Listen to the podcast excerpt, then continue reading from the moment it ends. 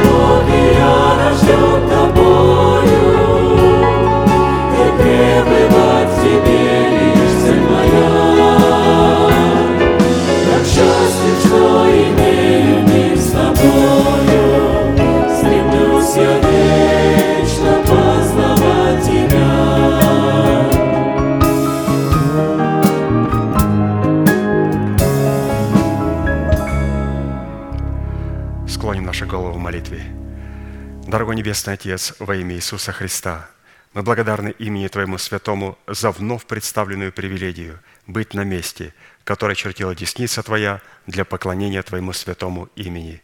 И ныне позволь наследию Твоему во имя крови завета подняться на вершины для нас недосягаемые и сокрушить всякое бремя и запинающий нас грех. Да будут прокляты в этом служении, как и прежде, все дела дьявола, болезни, нищета, преждевременная смерть, демоническая зависимость, всевозможные страхи, депрессии, косность, невежество, все это да отступит от шатров святого народа Твоего. И ныне встань, Господи, на место покоя Твоего, Ты и ковчег могущества Твоего, и да облекутся святые Твои спасением Твоим, и да возрадуются пред лицом Твоим. Дай нам больше от Духа Твоего, пропитай нас Духом Твоим святым, позволь нам найти светлое лицо Твое – мы благодарим Тебя, что это служение представлено апостолом Аркадием в Твои божественные руки, и мы молим Тебя, продолжай вести его рукой сильной и превознесенную, великий Бог, Отец и Дух Святой. Аминь. Будьте благословены, пожалуйста, садитесь.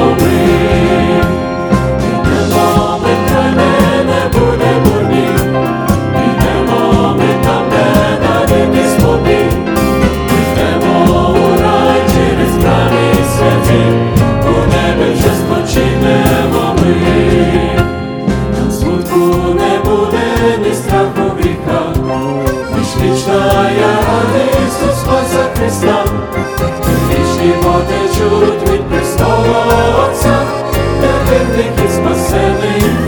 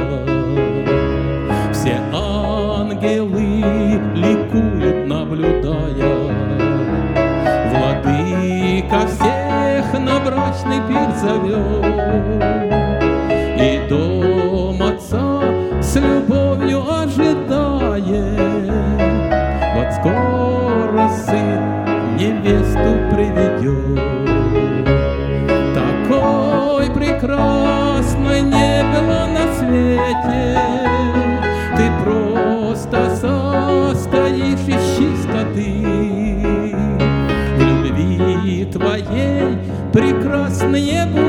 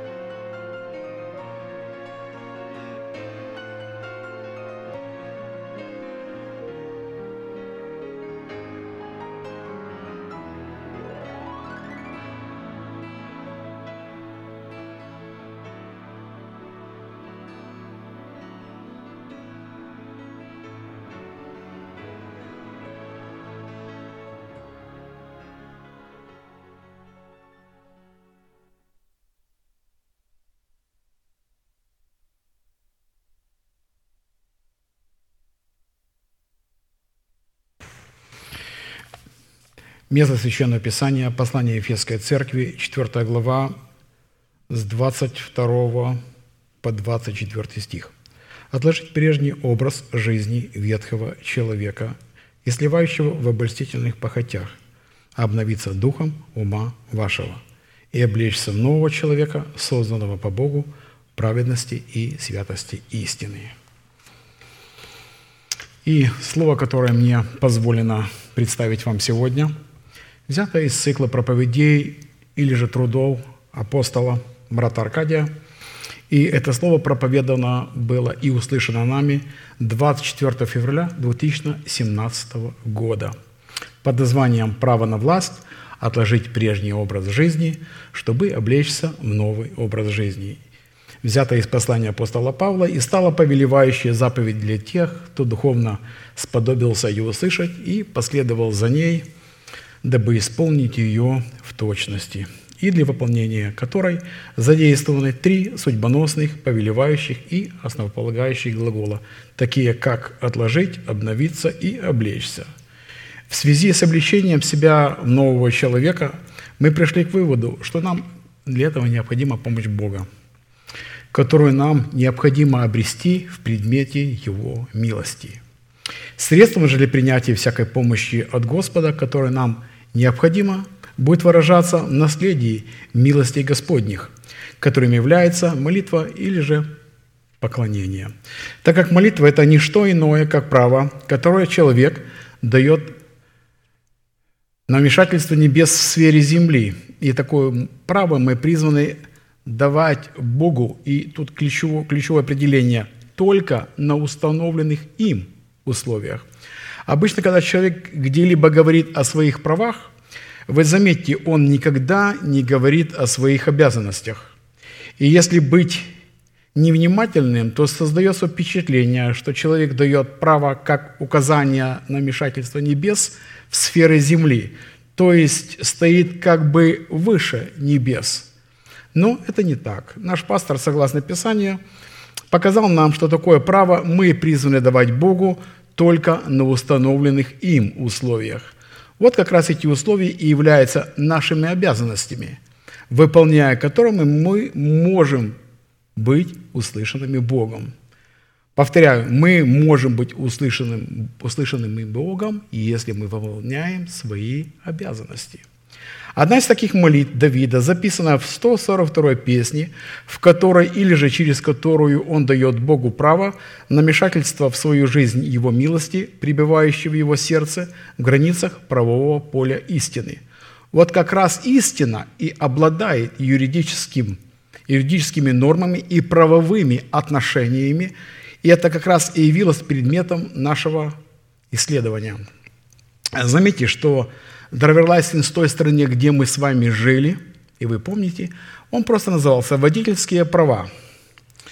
Но наличие таких водительских прав в любой стране регламентирует управление автомобилем только на дорогах, только со знаками, только с определенными э, коррективами. Поэтому просто ездить по тротуарам не получится.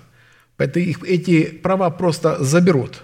Ровно и в духовных сферах, игнорируя Божье законодательство, представленное человеку в предмете начальствующего учения Иисуса Христа, пришедшего во плоти, человек сам лишает себя возможности на вмешательство Бога в его жизнь.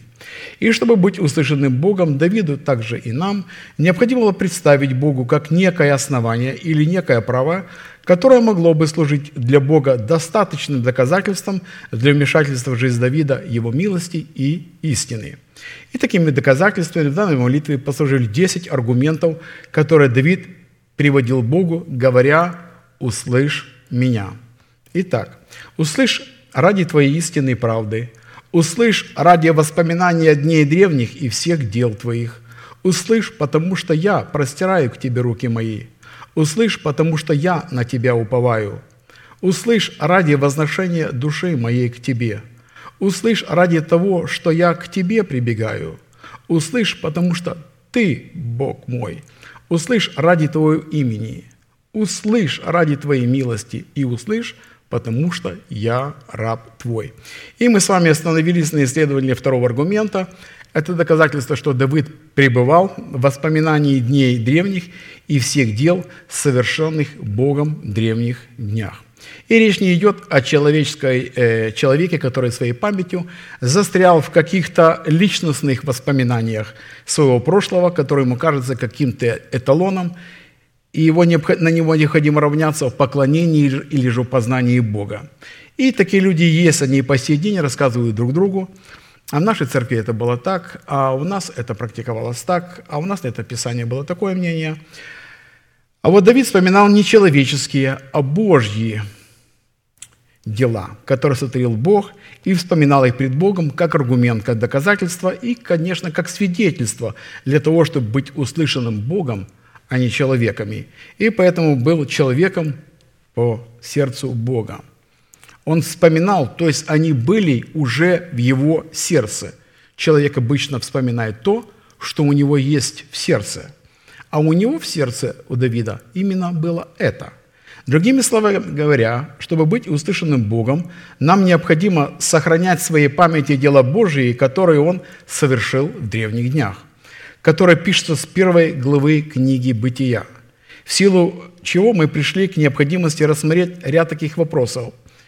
Э, вы заметили, что в основном мы сталкиваемся с одними и теми же вопросами. Четыре вопроса, как они называются, классическими, как, это как духовный план к рассмотрению, чего вы бы вы не взяли в Писании, даже в нашей жизни. Возьмите этот план и попробуйте, поставьте его, эти вопросы в своей жизни – в данном случае мы прочитаем, кем или чем по своей сущности является память дел Божьих, запечатленная в древних днях. Во-вторых, какое назначение призвано выполнять память дел Божьих, запечатленная в древних днях. В-третьих, какую цену необходимо заплатить, чтобы обладать памятью дел Божьих, запечатленных в древних днях. И в-четвертых, какие результаты последуют от наличия в самом себе памяти дел Божьих, запечатленных в древних днях. И сегодня мы с вами обратимся к рассматриванию вопроса второго. Какое же назначение в отношении между Богом и уже искупленным человеком призвано выполнять память дел Божьих, произведенных им в древних днях, запечатленное на скрижалях нашего сердца. И четвертая составляющая памяти дел Божьих в нашем сердце призван являться наперстник судный на груди первосвященника – этот предмет лежал у сердца на груди первосвященника, и он отличался от других предметов, служащих памятью пред Богом как по своему статусу, так и по своей чрезвычайности, так и по своему назначению, так как являлся постоянной памятью пред Богом. Э, В принципе, много вещей, которые являются памятными пред Богом, но судный наперстник был постоянной памятью пред Богом. Практически, когда место поклонения в нашем сердце соответствует нормам или требованиям истины, а место поклонения только там, где есть память перед Богом, выраженная в порядке божественной теократии, на которой Бог положил память своего имени, то для вхождения присутствия Господня нам необходим будет элемент постоянной памяти пред Богом. А Важно заметить, что если отсутствует теократическое устройство и порядок, то практически нет места для вхождения присутствия Бога. Да, можно говорить, можно петь о Боге, и так провести всю жизнь, считая это верным путем. Поэтому врагом душ человеческих произведена большая работа в умах псевдовождей, которые достигают власти либо путем позорных выборов, родственных связей, голосований, а порой подчас и подкупа. Если звучит вопрос, кто за то, чтоб, вопрос задан не Богу, и Бог на него отвечать не будет. Лучший пример – это как Римская империя э, внесла в отступивший от Бога Израиль демократический вопрос через прокуратора Понтия Пилата. Кого отпустить, Христа или Вараву? Кому задан был вопрос? Кого предать смерти? Богу? Конечно, нет. А когда говорят, что апостолы избрали, то это слово не определяет голосование, а избрание. Как это произошло однажды с Марфой и Марией. В продолжении пути он прошел в одно селение, где его пригласила одна женщина. Две была сестры, Марфа и Мария. И так как Марфа, Мария заботилась, об, Марфа заботилась об угощении большом, а Мария села у его ног и подошла и сказала, «Господи, или тебе нужды нет, что сестра моя одну меня оставила служить? Скажи, чтобы помогла мне». Иисус же сказал ей в ответ, «Марфа, Марфа, ты заботишься и суетишься о многом, одно нужно только тебе. Мария же избрала благую часть, которая у нее не отнимется». У Марии что в голове были двоякие мысли, или она внутренне проголосовала? Конечно, нет. Заметьте, что голосование выбирается не всегда выбирает лучшее и выбирается правильно. У Бога и у человека обычно различный взгляд, как и у Самуила в свое время, смотрящего на детей сыновей Иисея, желая предвидеть царя. И Бог ему преподал урок, что вернее смотреть не на лицо, а на сердце. И взор Божий был направлен на сердце Давида. И что притягивало Божий взор в сердце Давида? А сердце Давида обладало покрывалом признания власти своего отца с самого начала. И поэтому лишь он один пас стада своего отца, он один признавал его авторитет всем своим сердцем – он один защищал его чистое мышление, когда убивал льва и медведя, забирал овцу, принадлежащую, овцу, принадлежащую отцу. А значит, что он один понимал своего отца, что впоследствии он один защитил народ Божий, выйдя против Голиафа, и впоследствии стал мужем по сердцу Бога. Он один, кто был царем, священником и пророком, кто одевал священный ефот и вопрошал Господа через Урим и Тумим – в жизни Давида мы увидели становление нашего с вами духовного человека от пастуха до царя, священника и пророка. Этот принцип работает сегодня точно так же само.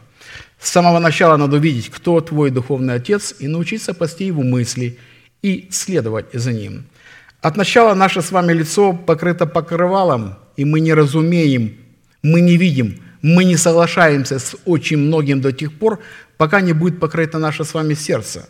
Ведь покрывало лежит либо на нашем лице и покрывает наш духовный взор, либо оно будет лежать на нашем сердце, выражая, призна... выражая признание власти. И наша задача – перенести его с лица на наше сердце. И это покрывало снимает сам Христос, когда мы начинаем признавать власть, посланную в нашу жизнь человека Божьего.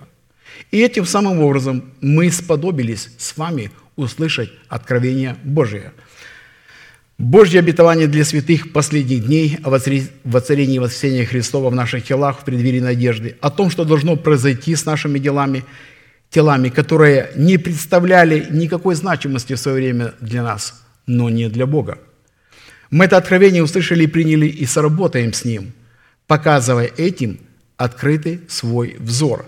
То есть, не признавая Божьей власти в церкви, это покрывало находится на лице человека, на его глазах. И тогда он смотрит и говорит, что нам говорят? Все, что мы слышим, оно непонятно. И поэтому видим мы по-другому. Мы не согласны и часто вступаем в конфликт с услышанным. Через свой, через свой интеллект клятвенные обетования просто не видны, непонятны. Мы недовольны происходящим все вокруг нас. И слова человека Божия нам тоже непонятны. Но как только мы начинаем признавать посланничество и духовный авторитет человека, представляющий нам отцовство Бога, таким образом и покрывало мы переносим с лица, со своих глаз на сердце. Этим и говорим о признании порядка Божьей в церкви Божьей, то есть божественной власти над собой. И только тогда мы с вами начинаем разуметь речь Божию по мере нашей веры, которая тесно связана от мира нашего с вами посвящения. А это говорит о том, что как только мы слышим от кого-то речь, что это не так, и здесь пастор почему-то сказал не так, почему к этому отнесся так, а ко мне совсем по-другому. И это место Писания совсем не о том говорит и так далее, то это значит, что покрывало лежит на лице, и духовный взгляд покрыт, а значит, человек просто духовно ослеп. Вот по этой причине, что, перенеся покрывало с сердца на свое лицо, ушедшие, оставившие служение, просто перестали видеть и понимать, услышанное, хотя в свое время и радовались этому. И вдруг говорят, мы прозрели. Нет, вы просто ослепли. Перестали понимать речь Божию. И как мы можем это слушать? Для меня это просто созвучно, когда они сказали, что это? Когда они смотрели на ману, на небесный хлеб, шедший с небес. И заметьте, что Бог дорожит своим словом, и это обетование даже не дал ему слышать. И как мы уже знаем, что речь Божья выражается как языком времени, так и языком вечности. Человек, живя на земле, все измеряет во времени и временем, и говорит и понимает то, что видит во времени. Бог же разговаривает с человеком языком вечности, но во времени. И когда человек начинает верить в то, что сказал Бог, этим он начинает доверять Богу, начинает исповедать своими устами услышанное, а затем принятое слово – то он обретает уверенность в невидимом и начинает понимать речь, речь вечности. Он обретает веру, чем и угождает Богу. И на протяжении этого слова пастора мы не раз столкнемся с такой речью. Сегодня с вами мы продолжим изучать на перстник судный, который мы должны носить постоянно у своего сердца для постоянной памяти пред Богом. Потому что только во Христе Иисусе мы с вами являемся царственными священниками. Как Он первосвященник – так и мы первосвященники в нем. И это при условии, что мы обладаем судным наперстником. А значит, обладаем постоянной памятью, что дает возможность приходить к Господу. Это дает возможность Господу нас слышать. Мы наполнены Его вечной постоянной информацией или же памятью, и она у нас как в сердце, так и в нашем исповедании. Он верил, потому и говорил – Поэтому то, что мы слышим, мы обязательно исповедуем. А это означает, что это постановление относится непосредственно к сердцу человека. Разумеется, что материал, средства, размеры, устройство судного наперстника мы можем получить только одним путем – через наставление вере. Без откровения свыше, мы знаем народ, он не обуздан. А для нас наставление вере – это наша с вами цена. Наставление вере это плата нашей с вами цены. Принимаем ли мы это наставление? Но судно-наперстник необходимо сделать вначале и возложить его на свое сердце. И это уже наша с вами святая роль и наша ответственность перед Богом. Настав юношу при начале пути его, и он не уклонится от него, когда и состарится. И это мы с вами переживаем на каждом служении. Происходит наставление нас в вере – а посему судно на перстник, как предмет постоянной памяти пред Богом, это образ формата постоянной молитвы. И мы с вами хорошо знаем, что самой сильной молитвой является постоянная молитва. И эта молитва та, которая не прерывается грехом. Это я обратил внимание, как э, Бог спросил Каина, почему поникло лицо твое? Он еще ничего не сделал, но он огорчился – огорчение произошло, и у него поникло лицо, у него прервалась вот эта связь. И он говорит, почему у тебя? И потом он ему говорит, в грех лежит у порога твоего сердца, но ты властвуй над ним. Он его наставлял, он не принял, он не заплатил цену этого наставления. И согласно Писанию, Бог как в древние времена, так и ныне отвечает на постоянную молитву, ибо Он вчера и сегодня и во веки тот же. И самое главное – это не исходить из своих чувств и поиска причины с вопросом, почему Бог молчит. Мне сегодня ответ нужен. Апостолом Аркадием два воскресенья служения подряд, это было 17 и 24 марта 2013 года, были представлены принципы пути к пониманию неотвеченной молитвы. Э, для того, чтобы увидеть весьма важные принципы и пути Божьего ответа на наши молитвы, советую прослушать или просмотреть эти два служения. Итак, это 17 и 24 марта 2013 года. Почему это я говорю? Говорю то, что переживал, то, что молился и и просто никак. Я не слышал никакого ответа. У меня было впечатление, что он всех слышит, кроме меня. У меня это чувство было. И, возможно, я не такой, как все остальные. А кто-то говорит, Бог мне так сказал, Бог мне так ответил. Но у меня так не происходило.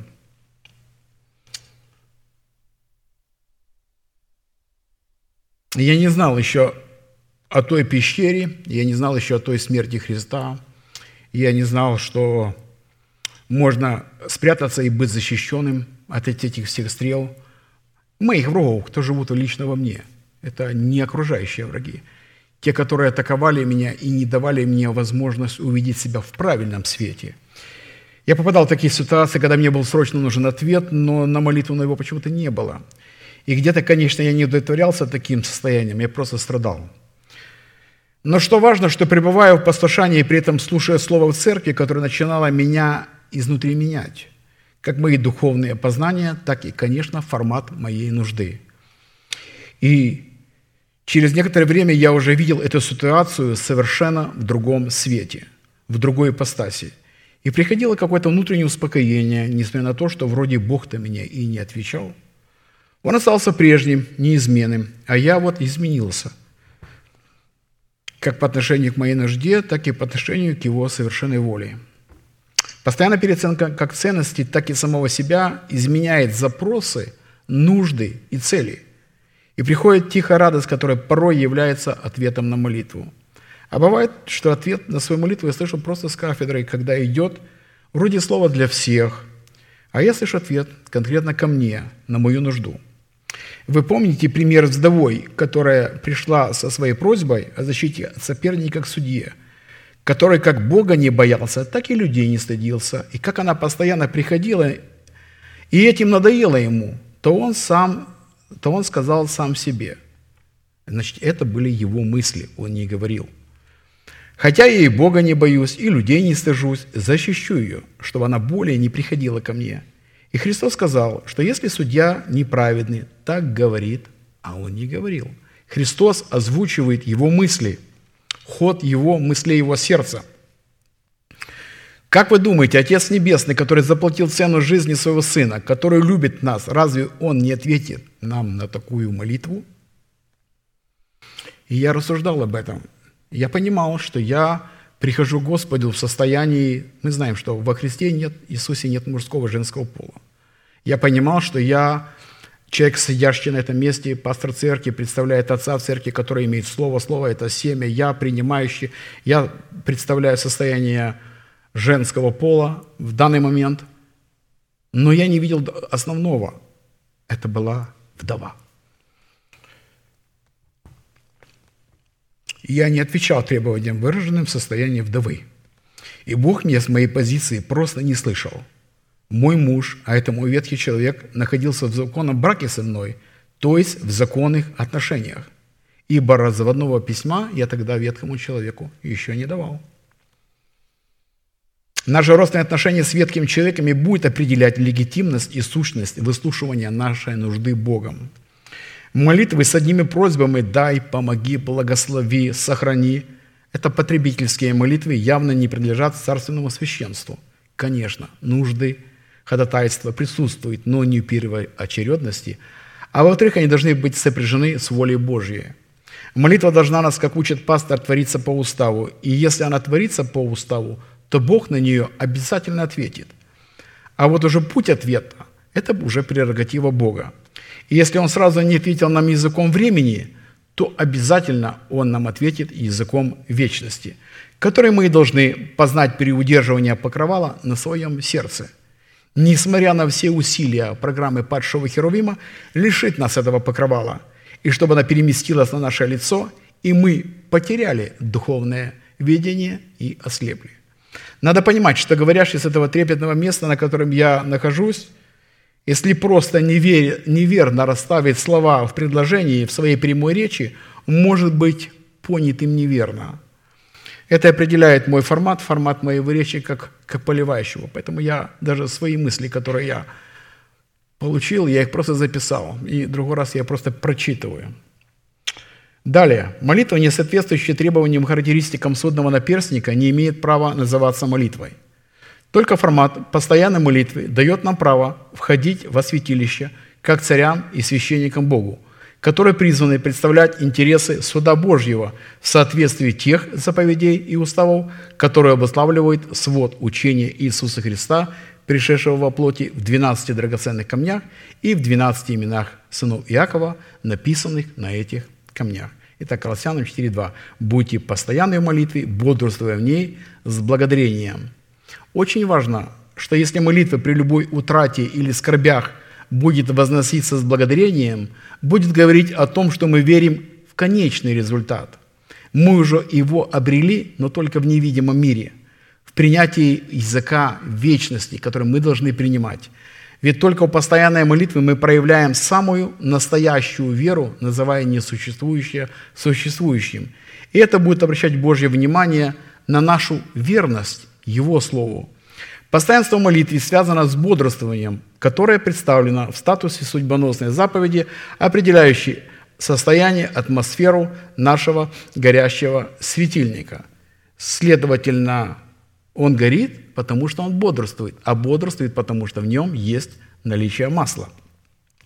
Итак, бодрствуйте на всякое время и молитесь, да сподобитесь избежать всех сил будущих бедствий и предстать пред Сына Человеческого. Лука 21, 36. И порядок устройства судного наперстника имеет последовательность, что когда и как следует делать, чтобы отвечать требованиям поклонников, которых ищет себе Бог – и для этого сначала надо пребывать в Божьем порядке. При нарушении последовательности в устройстве этого порядка судно-наперстник, обуславливающий состояние и природу, то есть внутреннюю суть поклонника, не может называться судным наперстником – Иоанна 4, 23, 24. «Но настанет время, и настало уже, когда истинные поклонники будут поклоняться Отцу в духе и истине, ибо таких поклонников Отец ищет себе. Бог есть Дух, и поклоняющиеся Ему должны поклоняться в духе и истине. И чтобы поклоняться Отцу в духе и истине, необходимо быть истинным поклонником как по состоянию своего сердца. Вот главное – Суть выражена в его молитвах, которых человек говорит истину в сердце своем. Устами можно сказать одно, но сердцем человек говорит другое. Два раза псалмопевец Давид пишет, «И сказал безумец в сердце своем». А безумец ничего не говорил. Он в сердце это сказал. Для Бога этого достаточно. Все, что исходит от сердца.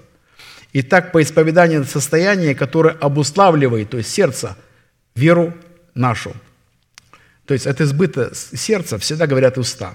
Что на практике означает, что не повреждать истины в преследовании целей, установленных Богом в Писании, как это делали во все времена и делают сегодня многие. Либо в свою силу своего невежества, либо в силу своего лицемерия и корости, либо в силу своей корости и зависти. Итак, чтобы бодрствовать в молитве и таким образом отвечать требованиям состояние истинного поклонника, мы стали исследовать порядок устройства судного наперстника в той последовательности, которой он представлен в Писании. Исход 28, 15, 16. «Сделай наперстник судный искусную работу, сделай его такой же работой, как и фот, из золота, из голубой, пурпуровой и червленой шерсти, и из крученного весона сделай его. Он должен быть четыреугольный, двойной, в пять дней длиной и в дней шириной. Исход 28, 15, 16. И мы отметили, что в Септуагинте судный наперстник называется знамением правосудия.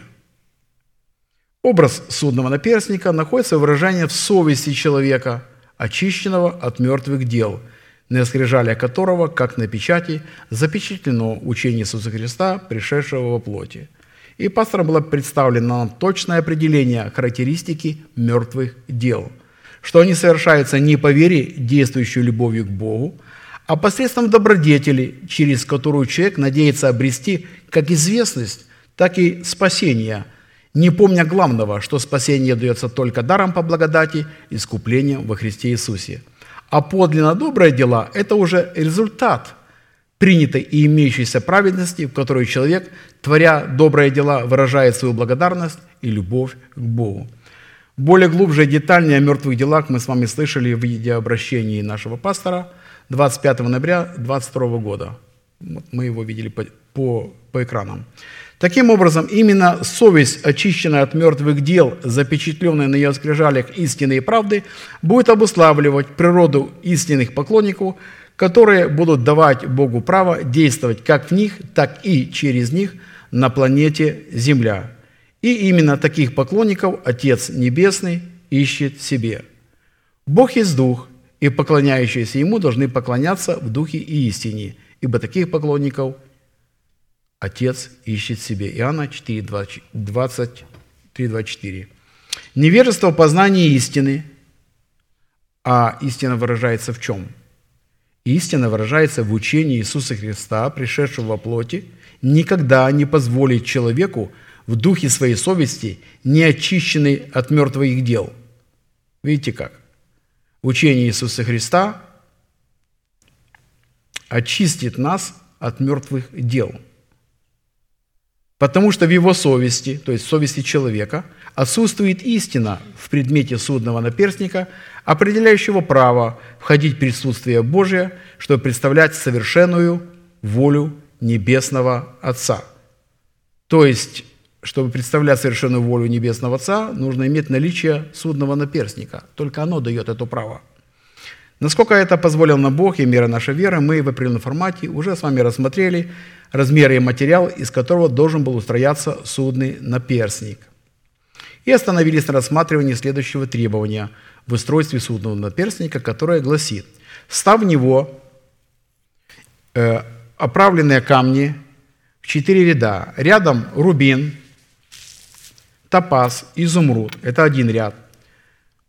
Второй ряд – курбункул, сапфир и алмаз. Третий ряд – яхонт, агат и аметист. Четвертый ряд – хризолит, оникс и яспис. В золотые гнезда должны быть вставлены они. Сих камней должно быть по 12 по числу сынов Израилевых, по именам их.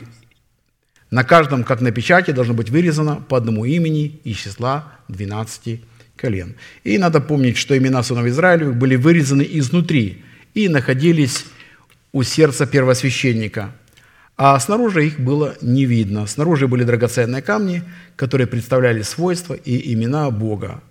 Вот это и есть та программа, с которой мы должны с вами заработать. Это не украшение, как носят многие православные архиереи в виде панагии, как награда.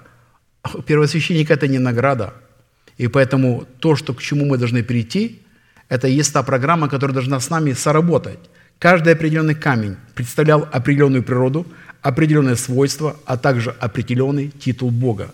На сегодняшний день не все камни являются на сегодняшний день являются драгоценными в глазах тех, кто их классифицирует изучает, а также их использует.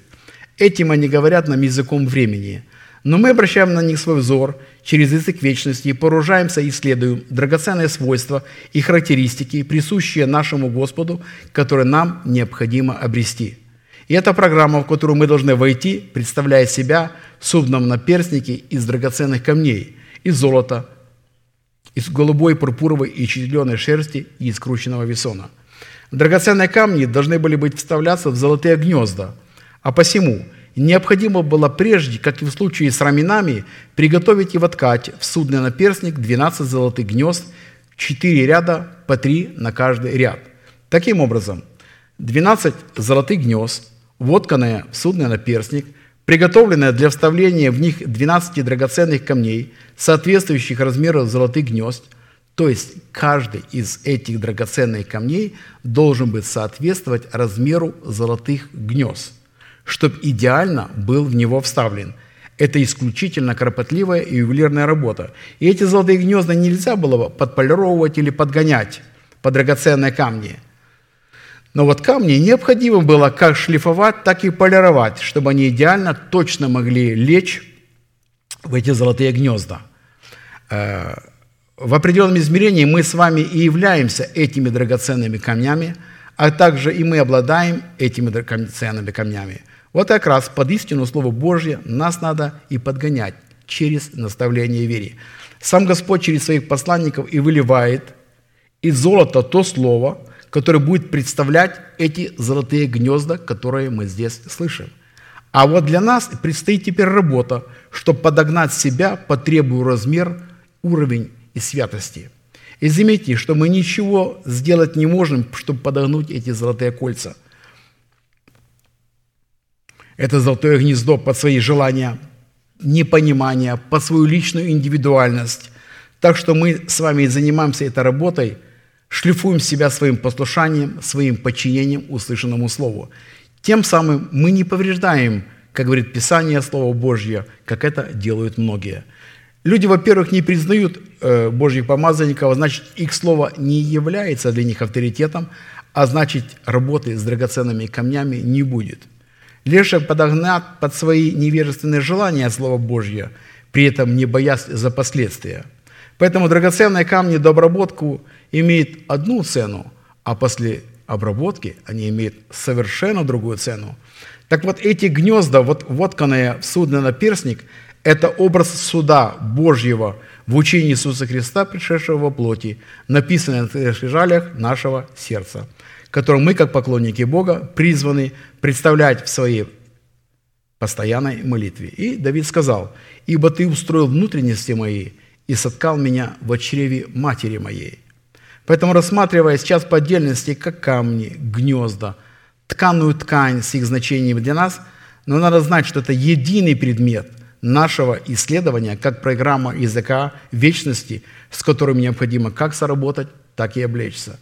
Так кому Бог обращается, чтобы изготовить судный наперстник? Я зачитаю исход 28.3. «И скажи всем мудрым сердцем, о ювелирах речь не идет, которым я исполнил духа премудрости и смышления, чтобы они сделали Арону священной одежды для посвящения его, чтобы он был священником мне. Это прямая речь Бога Моисею, чтобы он обратился не к профессионалам, закончивших библейские колледжи, не к магистрам богословия, а к мудрым сердцам, исполненных премудрости Божией, которые были помазаны Богом изготавливать священные одеяния для священников, к истинным к ученикам – которые услышали голос Божий и оставили все, включая свою деноминацию, дом своего отца, суетную жизнь, все, что мешало выйти за стан, но это, для того, но это и дало возможность быть учеником и войти в соработу с услышанным словом человека, уполномоченного Богом, соткать, сделать эту священническую одежду воина молитвы. Плести из нити нашего исповедания нечто цельное, единое – что приведет нас к исполнению нашего с вами призвания. Мы сейчас говорим о гнездах для драгоценных камней. А вообще, что означает слово «гнездо»? Словарь говорит так. Гнездо – это сооружение, служащее как местом для сна, жилья и высиживания яиц и вскармливания потомства. Не о нас ли это? Это как раз то место, где я могу успокоиться, где я могу жить, где я могу принести плод, где я могу быть кому-то кому помочь и быть подражанием для кого-то. Далее, 12 драгоценных камней с вырезанным на них, как на печати, именах сынов Израилевых. Это образ, формат нашей постоянной молитвы, представляющая совершенные суды Бога. На практике постоянная молитва, представляющая совершенные суды Бога, призвана происходить через исповедание веры своего сердца. Расположение драгоценных же камней на судном наперстнике в четыре ряда по три хорошо просматривается как в 12 основаниях стены Нового Иерусалима, так и в расположении 12 ворот по три на каждой из четырех сторон Нового Иерусалима. Но с одной позиции, на судном наперстнике, как на 12 драгоценных камнях, имена 12 сынов Якова вырезаны несколько в ином порядке, нежели в 12 основаниях стены Нового Иерусалима и на 12 воротах Нового Иерусалима. А посему судно-наперстник в 12 драгоценных камнях несет в себе несколько иные функции, иное назначение и иное содержание, нежели в 12 основаниях стены и в 12 воротах Нового Иерусалима. Например, 12 оснований стены Нового Иерусалима, выполненные в достоинстве 12 драгоценных камней, призваны служить начальствующим основанием нашего спасения, функции которых призваны производить нас, приводить нас к совершенству, равнозначному совершенству нашего Небесного Отца. Песни 8 глава, 10 стих – я стена, и сосы у меня как башни, потому я буду в глазах его, как достигшая полноты». А вы знаете, когда мы строим свои дома, обычно дом начинается строить, как э, мы знаем, с фундамента. И на него обращают очень много внимания, потому что в зависимости от места, где расположение, где будет этот дом стоять – в зависимости от высоты, от нагрузок, и отдается очень большое внимание именно фундаменту. А потом приходит время, когда все засыпается землей, брагдастом, сводятся акустики, фундамента никто не видит, но им всегда пользуются. На нем стоит вся, весь этот дом, и люди живут в нем и никогда не думают об этом. Поэтому, когда мы говорим о том, о чем, на чем мы строим, «я стена», вы помните, «я стена», «стена» было это учение, все, сам, само учение – это основание, вот это тот фундамент, в который мы погружаемся на каждом служении. Как говоря о, э, об этом основании, основание первое, к чему мы начали, помните, это учение о крещениях. И это было учение о крещении водой. Когда-то я помню, будучи, ну, я и сейчас баптист, я не отказываюсь от того, что я баптист сегодня – но на то время все говорили, вот, пятидесятники, они духовные, они крещены Духом Святым. Это, ну, такое было понимание. Но дело в том, что, будучи крещенным баптистом, я не понимал, что значит быть крещенным. Это не просто меня обмакнули, сухой зашел, мокрый вышел. Речь идет о состоянии положения нахождения в смерти Господа Иисуса Христа – и поэтому основание нахождения, одно из оснований нахождения в смерти. Вот на этом основании можно что-либо и построить.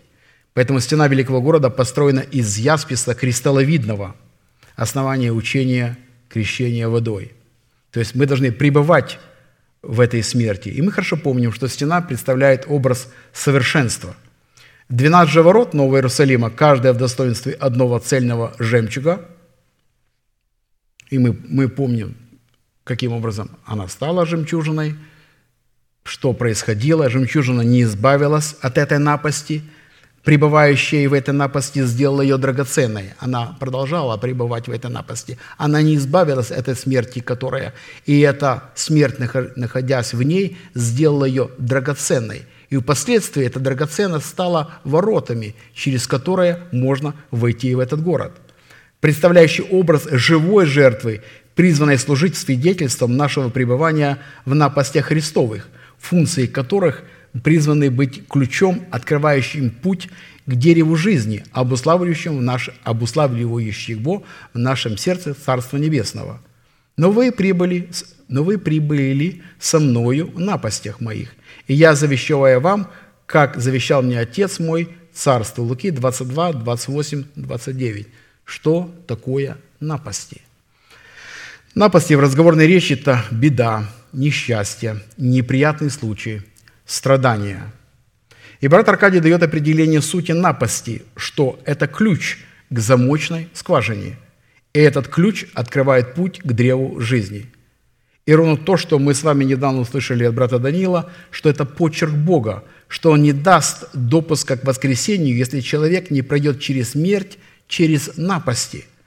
Только когда сосуд сокрушается, ровно как и Христос был сокрушен, и только тогда церковь получила легитимное право на исповедание слова, выраженное в цене, чтобы вместе с ним разделить награду.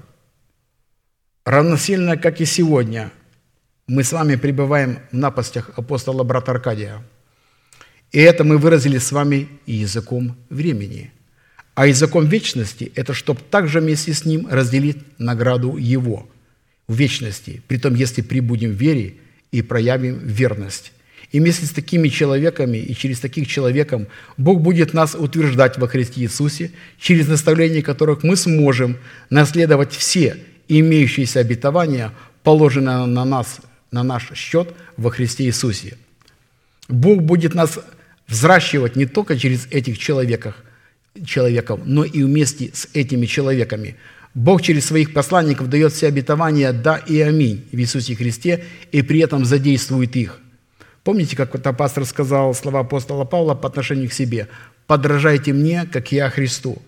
Вот эти сокрушения, эти напасти и являются как ключом замочной скважине, открывающей дверь как древ, так и к древу жизни, обуславливающего Царство Небесное и к воскресению. И наша с вами реакция на происходящее и будет определять нашу с вами позицию. Позицию верности, позицию постоянства, позицию терпения. Поэтому вместе переносим страдания, вместе скорбим, вместе плачем, а значит и радоваться будем тоже вместе.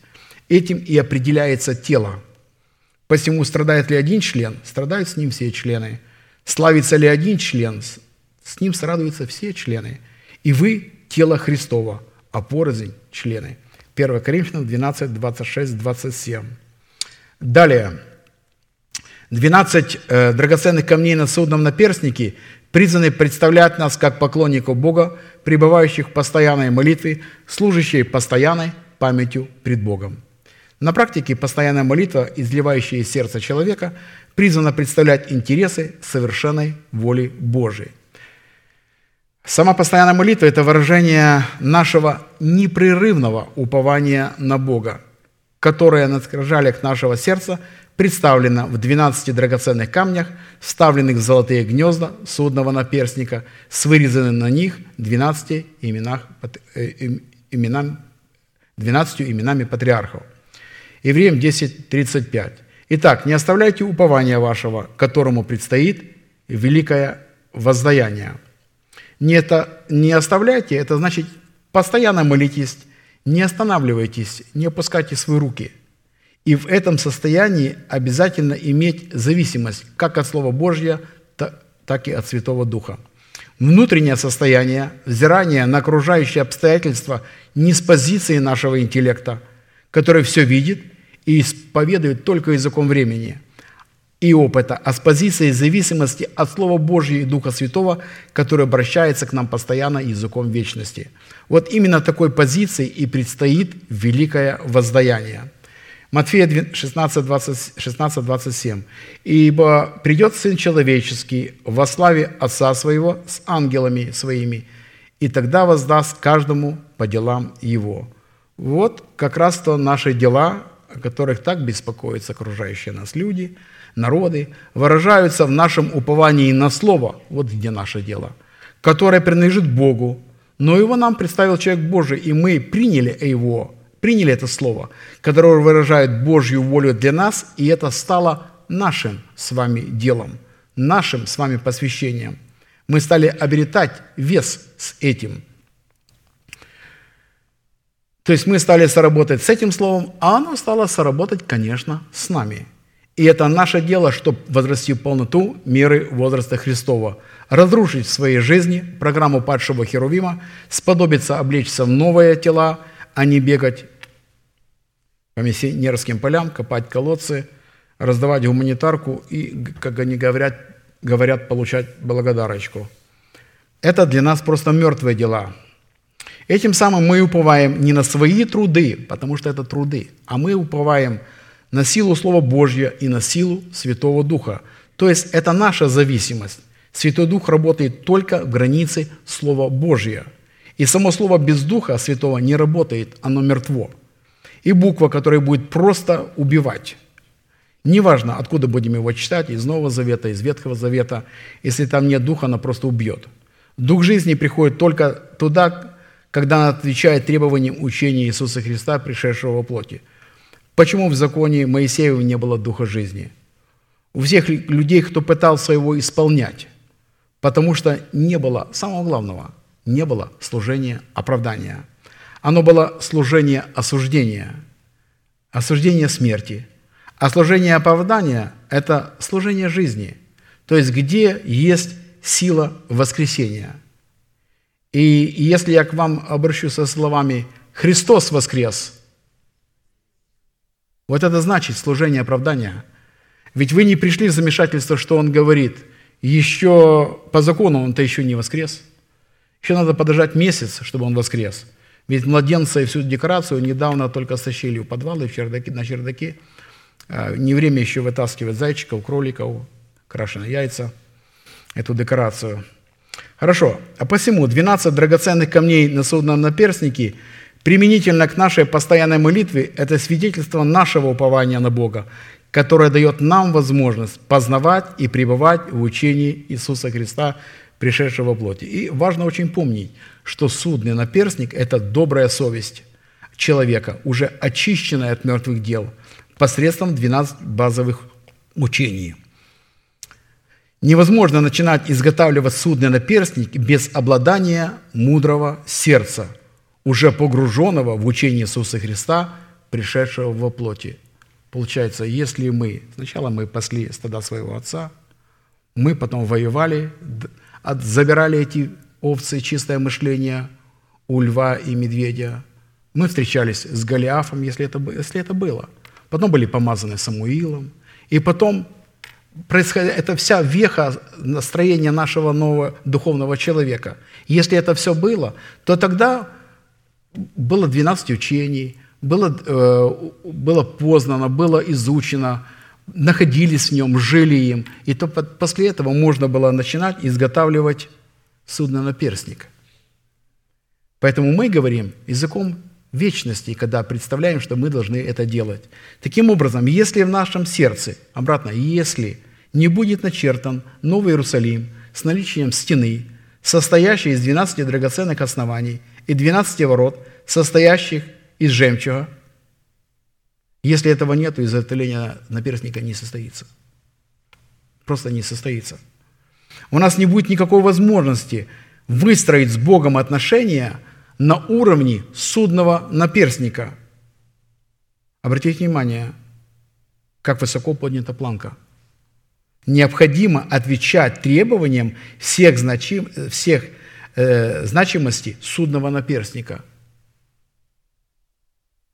С двенадцатью драгоценными камнями, и Уримом, и Тумимом, наделяющих нас юридическим правом входить перед лице Господня и представлять Его совершенное суды. И чтобы лучше уразуметь, каким образом устроение судного наперстника на скрижалях нашего сердца будет являться постоянной святыней и памятью пред Богом в предмете наших постоянных молитв, которых мы получаем возможность призывать Бога, то, то имена сынов Израилевых, вырезанные на драгоценных камнях, как на печати, на судном наперстнике первосвященника, должны быть написаны на скрижалях нашего сердца в порядке их рождения. Вот потому, что драгоценные камни, вставленные в золотые гнезда, в судном наперстнике и на скрижалях нашего сердца, будут свидетельствовать о нашем достоинстве и о наших правах пред Богом. То есть драгоценные камни на скрижалях нашего сердца – это свидетельство о нашем достоинстве и о наших правах пред Богом. Достоинство и также права.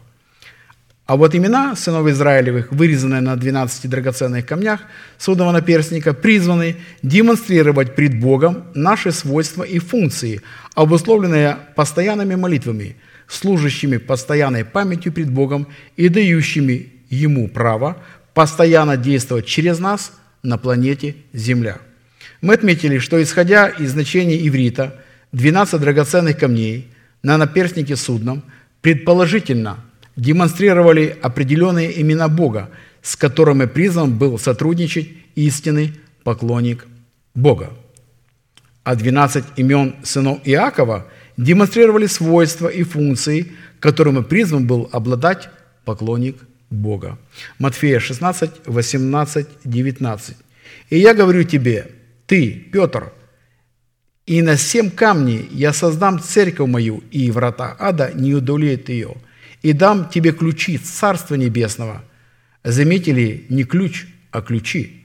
И этих ключей двенадцать, а двенадцати ворот напастей Христовых, как и двенадцать свойств, двенадцать принципов, которыми наделена постоянная молитва.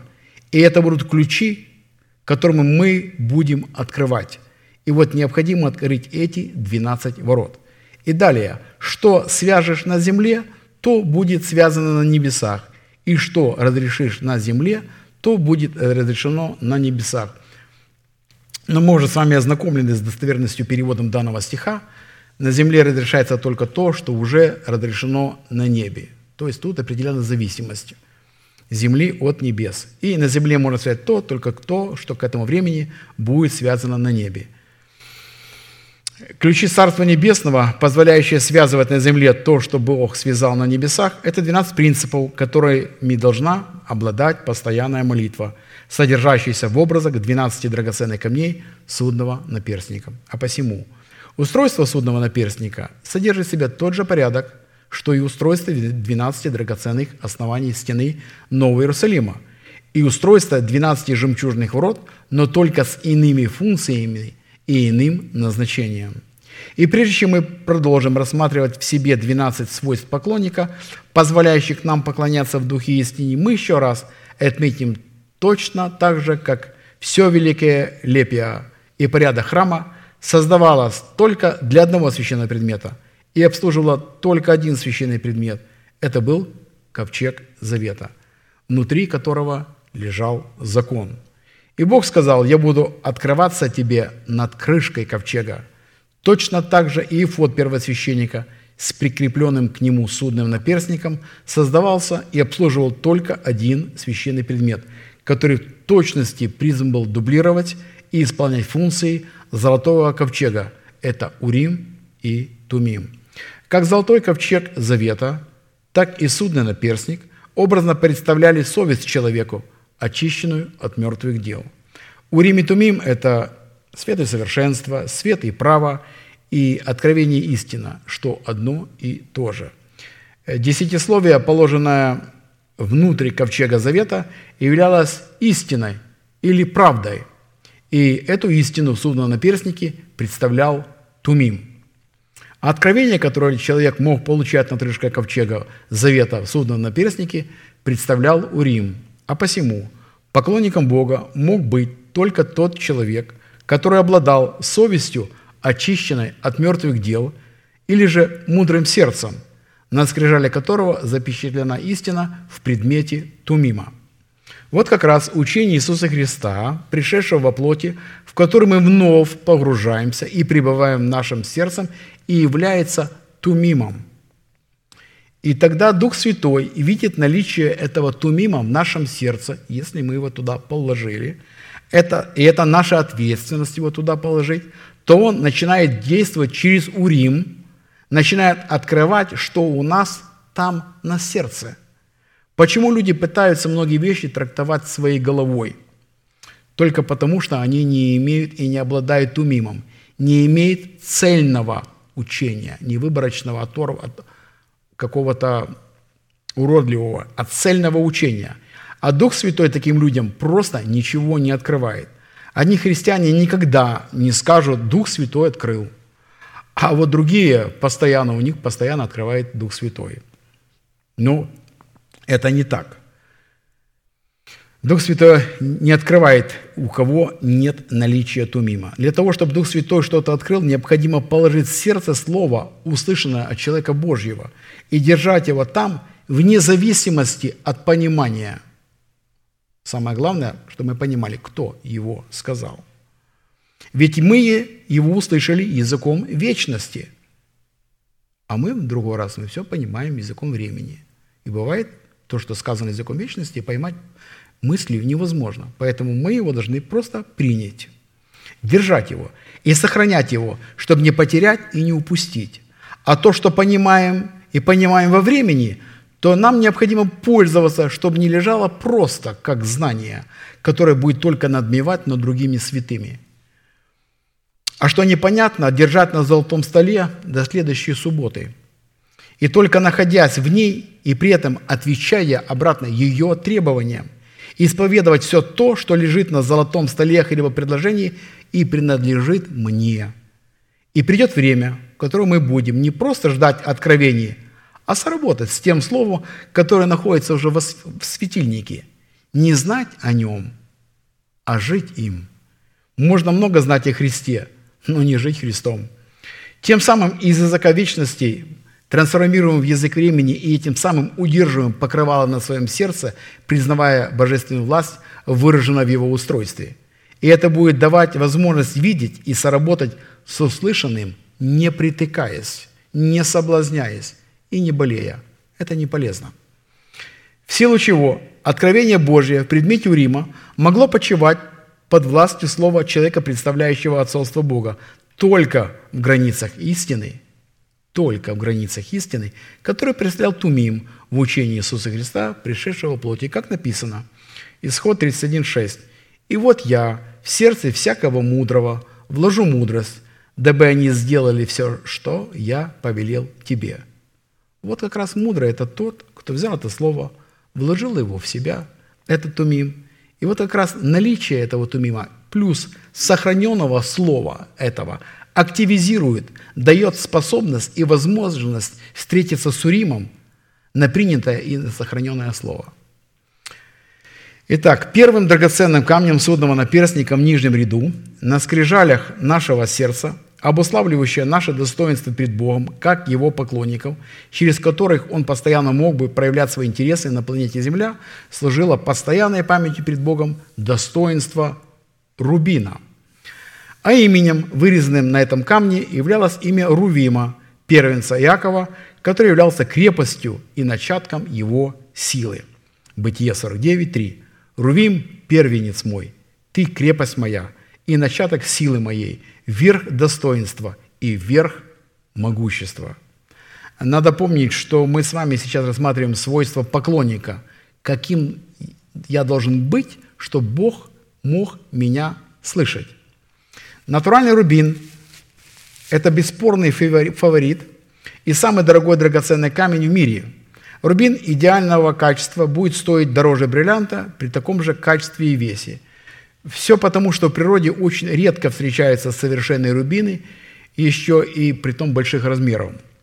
Наибольшая сумма, когда-либо уплаченная, была зафиксирована в 2006 году, 15 февраля, знаменитый лондонский ювелир Лоуренс Граф заплатил невероятную рекордную сумму – 425 тысяч фунтов стерлингов за каждый карат 8,62 каратного рубина, что в сумме составило – 3,6 миллионов фунтов стерлингов. Ну, на нашем, э, в нашем измерении в долларах это 4 миллиона 454 тысячи 514 долларов. И, как мы отметили, каждый драгоценный камень предположительно демонстрировал какое-либо свойство и достоинство Бога, выраженное в определенном имени или же титуле Бога. Одновременно он также указывал и на человека – Каждый человек, искупленный Богом, рожденный от Бога, подобен Богу и является драгоценным камнем.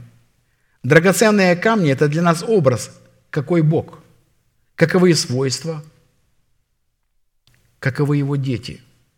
И вот то, что происходит здесь, наставление вере, идет обработка этих драгоценных камней для того, чтобы мы могли соответствовать вот этим коррективом Слова Божье, для того, чтобы мы могли без боли входить в эти гнезда, для того, чтобы мы были в этом судном наперстнике.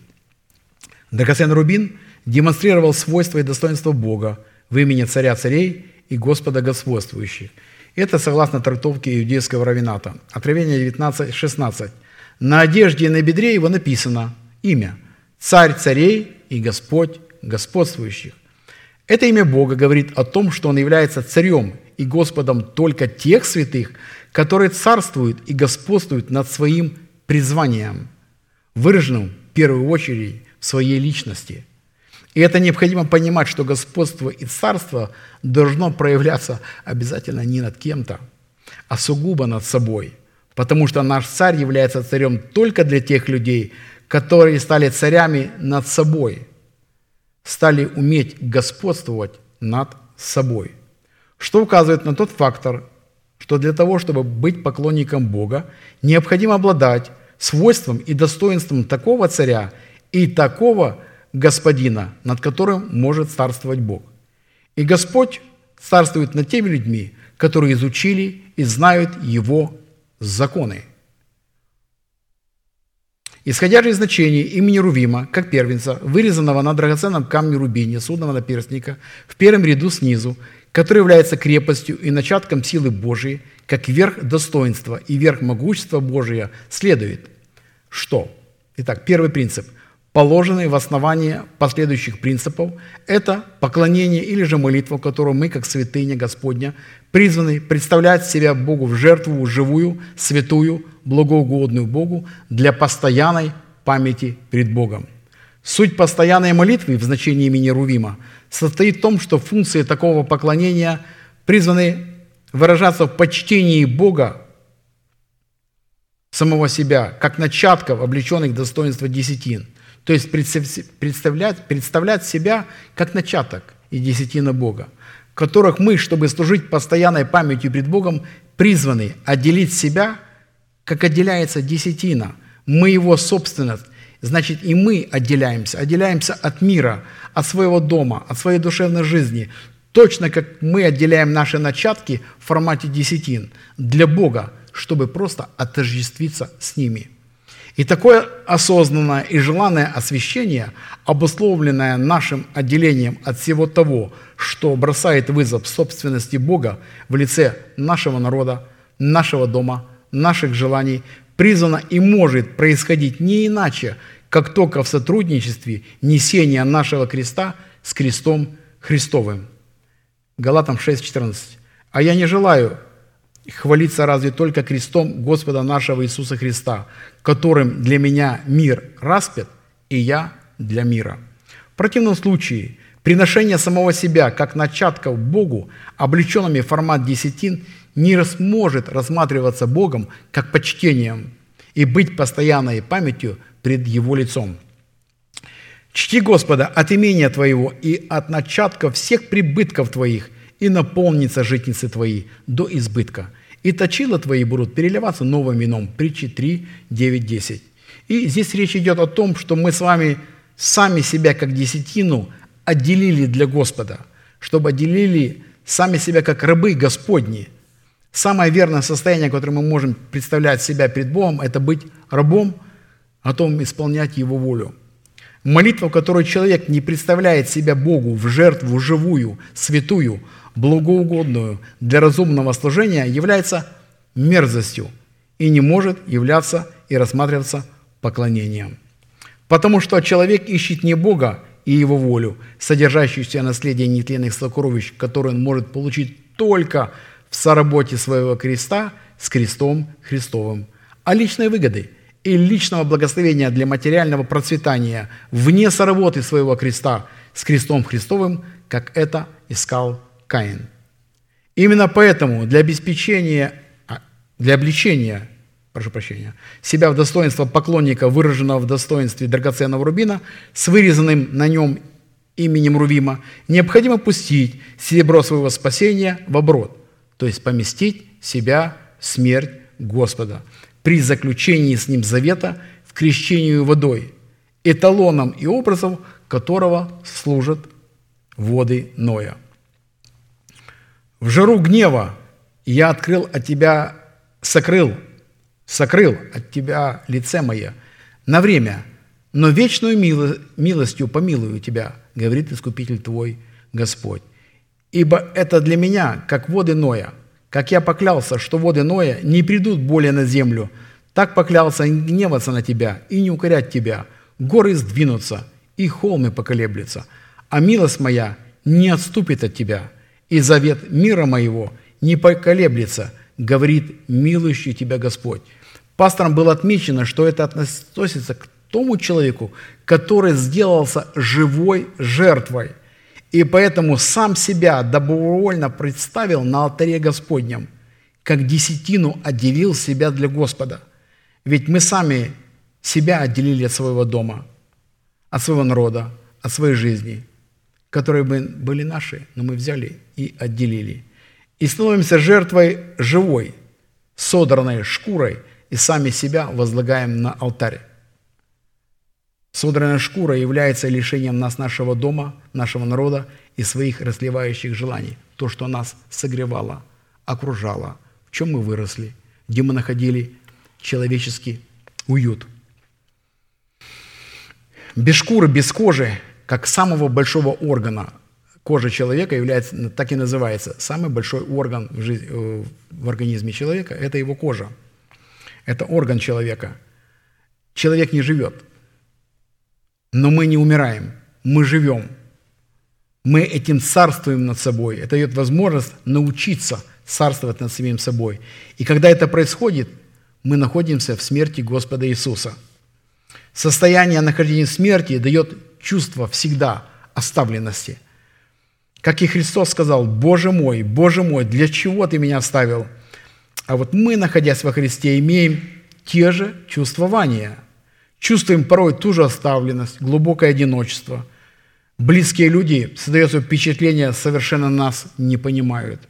И это бывает очень обидно. Бог отвернул от нас лицо свое и не слышит нас. Но мы знаем, что придет время, и Он обратится к нам. Это отходит, исходит от нашего с вами знания. Как было знание у Иова. Он сам сказал, а я знаю, Искупитель мой жил – близ, ближайший человек, его жена, сказала, похули ну и умри, доколе это будет. Поэтому знание Иова, кто для него является Господь, не оставило его, не надломило, а укрепило и сохранило этого человека. Как себе чувствовал Ной, когда воды потопа покрывали ковчег, в котором хоть он и оставался живым, но Слово Божье говорит, он был в смерти. Полное доверие и отсутствие всяко, всякого ропота на свои переживания – бедная, бросамая бурей, безутешная. Вот я положу камни твои на рубине. Заметьте, все камни положены на рубине. Этим мы встречаемся с достоинством драгоценного рубина, откуда он приходит, что, будучи погруженными в смерть Христа, мы сможем выстоять и дождаться Его воскресения, чтобы нам совоскреснуть с Ним. «И сделаю основание твое из сапфиров, и сделаю окна твои из рубинов». Рубин – это как гранат, какой цвет у гранатовых яблок? Какой цвет у крови? Какой цвет у вина? Вот это какие это окна. Через что надо смотреть? «Сделаю окна твои из рубинов, и ворота твои из жемчужин, и всю ограду твою из драгоценных камней». Исайя 54, 8, 12. Из этого места Писания следует, что мы, как поклонники Бога, могли бы обладать достоинством рубина с вырезанным на нем именем Рувима – нам необходимо будет смерти Христа, быть погруженным в воды Ноя, которые демонстрировали жар гнева Бога.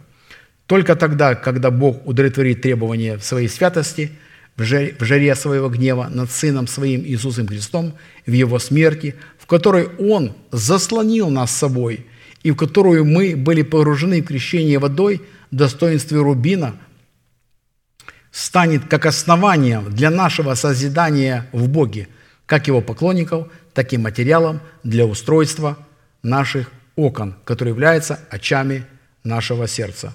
Окна – это наши очи нашего сердца. Это наше с вами образное мышление, которое мы можем сосредотачиваться на невидимом. Когда мы смотрим на невидимое, а какими глазами на невидимое мы смотрим? Конечно, очами нашего сердца. И когда мы это делаем, то Бог говорит, я сделаю окна твои из рубина, и они будут в глазах Господа драгоценны. Поэтому для нас весьма важно постоянно взирать на невидимое, потому что духовный человек направляет свой взор на невидимое, рассуждает им, живет им. Видимое нами выражается языком времени. Это наши болезни, старость, зависимость, наши неудачи, предательство, предательство падения, взлеты. И это приводит порой в ужас. И приходит мысль с вопросом, когда это все пройдет.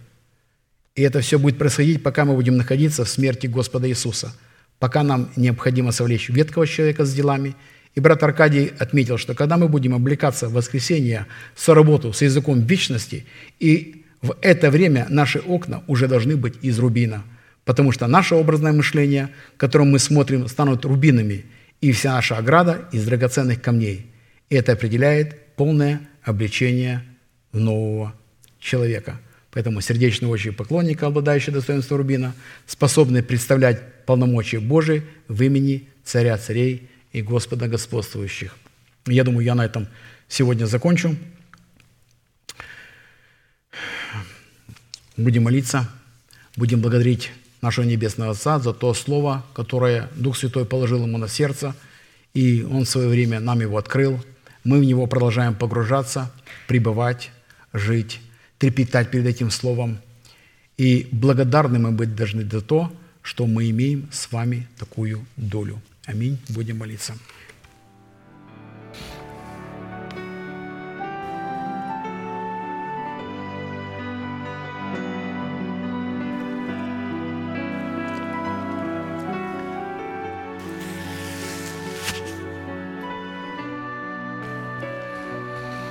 Отче Небесный праведный, я обращаюсь к Тебе во имя Иисуса Христа, Твоего неродного Сына и нашего Господа и Спасителя. Мы благодарим Тебя, Отец наш Небесный, быть на этом трепетном месте, на этом святом, которое чертила десница Твоего, Твоя для поклонения чудному и дивному имени Твоему – мы благодарим Тебя, Господь, что по милости Твоей мы не исчезли, ибо милосердие Твое не истощилось. Одно обновилось и в сегодняшний день, ибо велика верность Твоя, Господи. Мы благодарим Тебя, Отче, что в свое время Ты освободил нас от суетной жизни, переданной Отцом, освободил нас от закона греха и смерти и ввел новый закон, закон Духа, жизни во Христе Иисусе.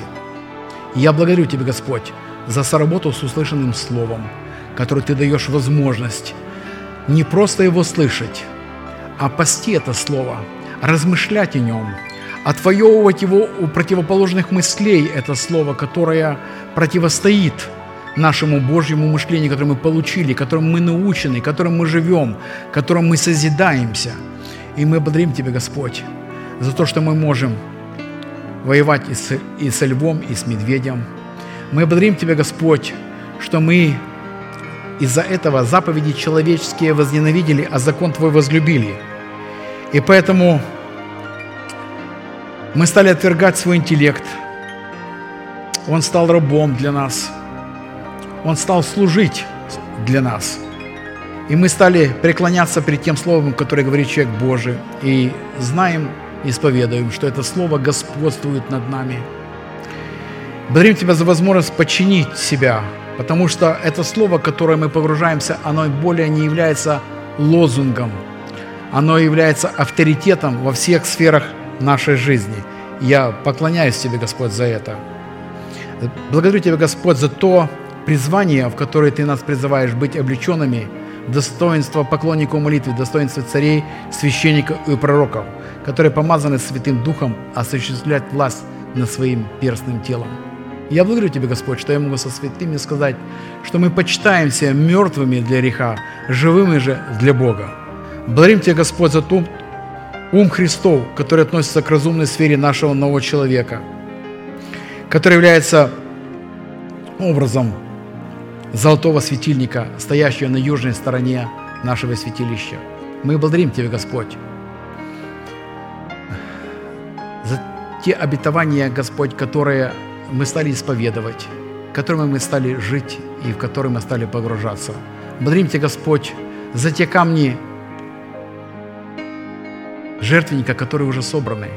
И мы вновь погружаемся в изучение учения Иисуса Христа, пришедшего плоти. И я благодарю Тебя, Отче, за то, что мы имеем эту привилегию, и мы возненавидели все, что исходит из нашей плоти – и является, Господь, достоянием нашего духа, то слово, которое изменяет прежде всего нас внутри. И какими мы ни старались быть хорошими людьми, без работы Слова и Святого Духа ничего не произойдет. Я знаю, Господь, только в смерти Иисуса Христа вместе с Твоим народом мы можем быть сокрыты в этой пещере Адалам от стрел амаликитян, манитян и жителей Востока. Мы благодарим Тебя, Господь, что, находясь в смерти, мы находим защиту, мы находим покой, мы находим Твою заботу и Твою любовь, которую Ты обращаешь к своим детям. Я благодарю Тебя, Господь, за апостолов, пророков, учителей, евангелистов, пасторов, за большие дары в церкви. Я благодарю Тебя, Господь, за нашего пастора, брата Аркадия, и благодарю Тебя, Отец, за тотальное, полное восстановление его физических сил, за ту встречу, которую мы будем иметь на этом месте, за Твое Божье благословение. Да будет благословен он, его супруга и весь его дом. Мы благодарим Тебя, Господь, за это общение, которое мы можем преклониться перед Тобой, возблагодарить Тебя и сказать, Ты есть наш Бог, Ты есть наша крепость, твердыня, прибежище, избавитель, скала, щит, рог спасения, убежище. Призовем достопоклоняемого Господа, и от врагов наших Ты нас избавишь. Жив наш Господь, твердыня наша, не поколеблемся во веки и веки. Да будет Тебе слава, хвала и поклонение, наш любящий Бог, Отец, Сын и Святой Дух. Аминь. Отче наш, сущий на небесах, да святится имя Твое, да придет царствие Твое, да будет воля Твоя, как на небе, так и на земле. Хлеб наш насущный, подай нам на сей день, и прости нам долги наши, как и мы прощаем должникам нашим. И не веди нас в искушение, но избав нас от лукавого, ибо Твое царство и сила и слава во веки. Аминь.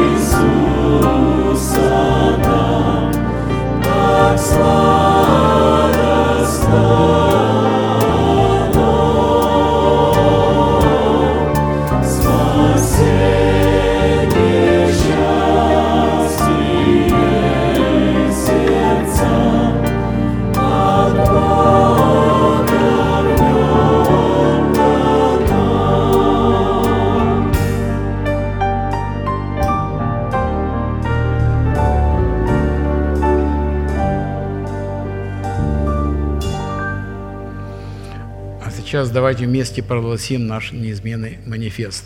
«Могущему же соблюсти нас от падения и поставить пред славою Своею, непорочными в радости, единому, премудрому Богу, Спасителю нашему, через Иисуса Христа, Господа нашего, слава и величие, сила и власть, прежде всех веков, ныне и во все веки.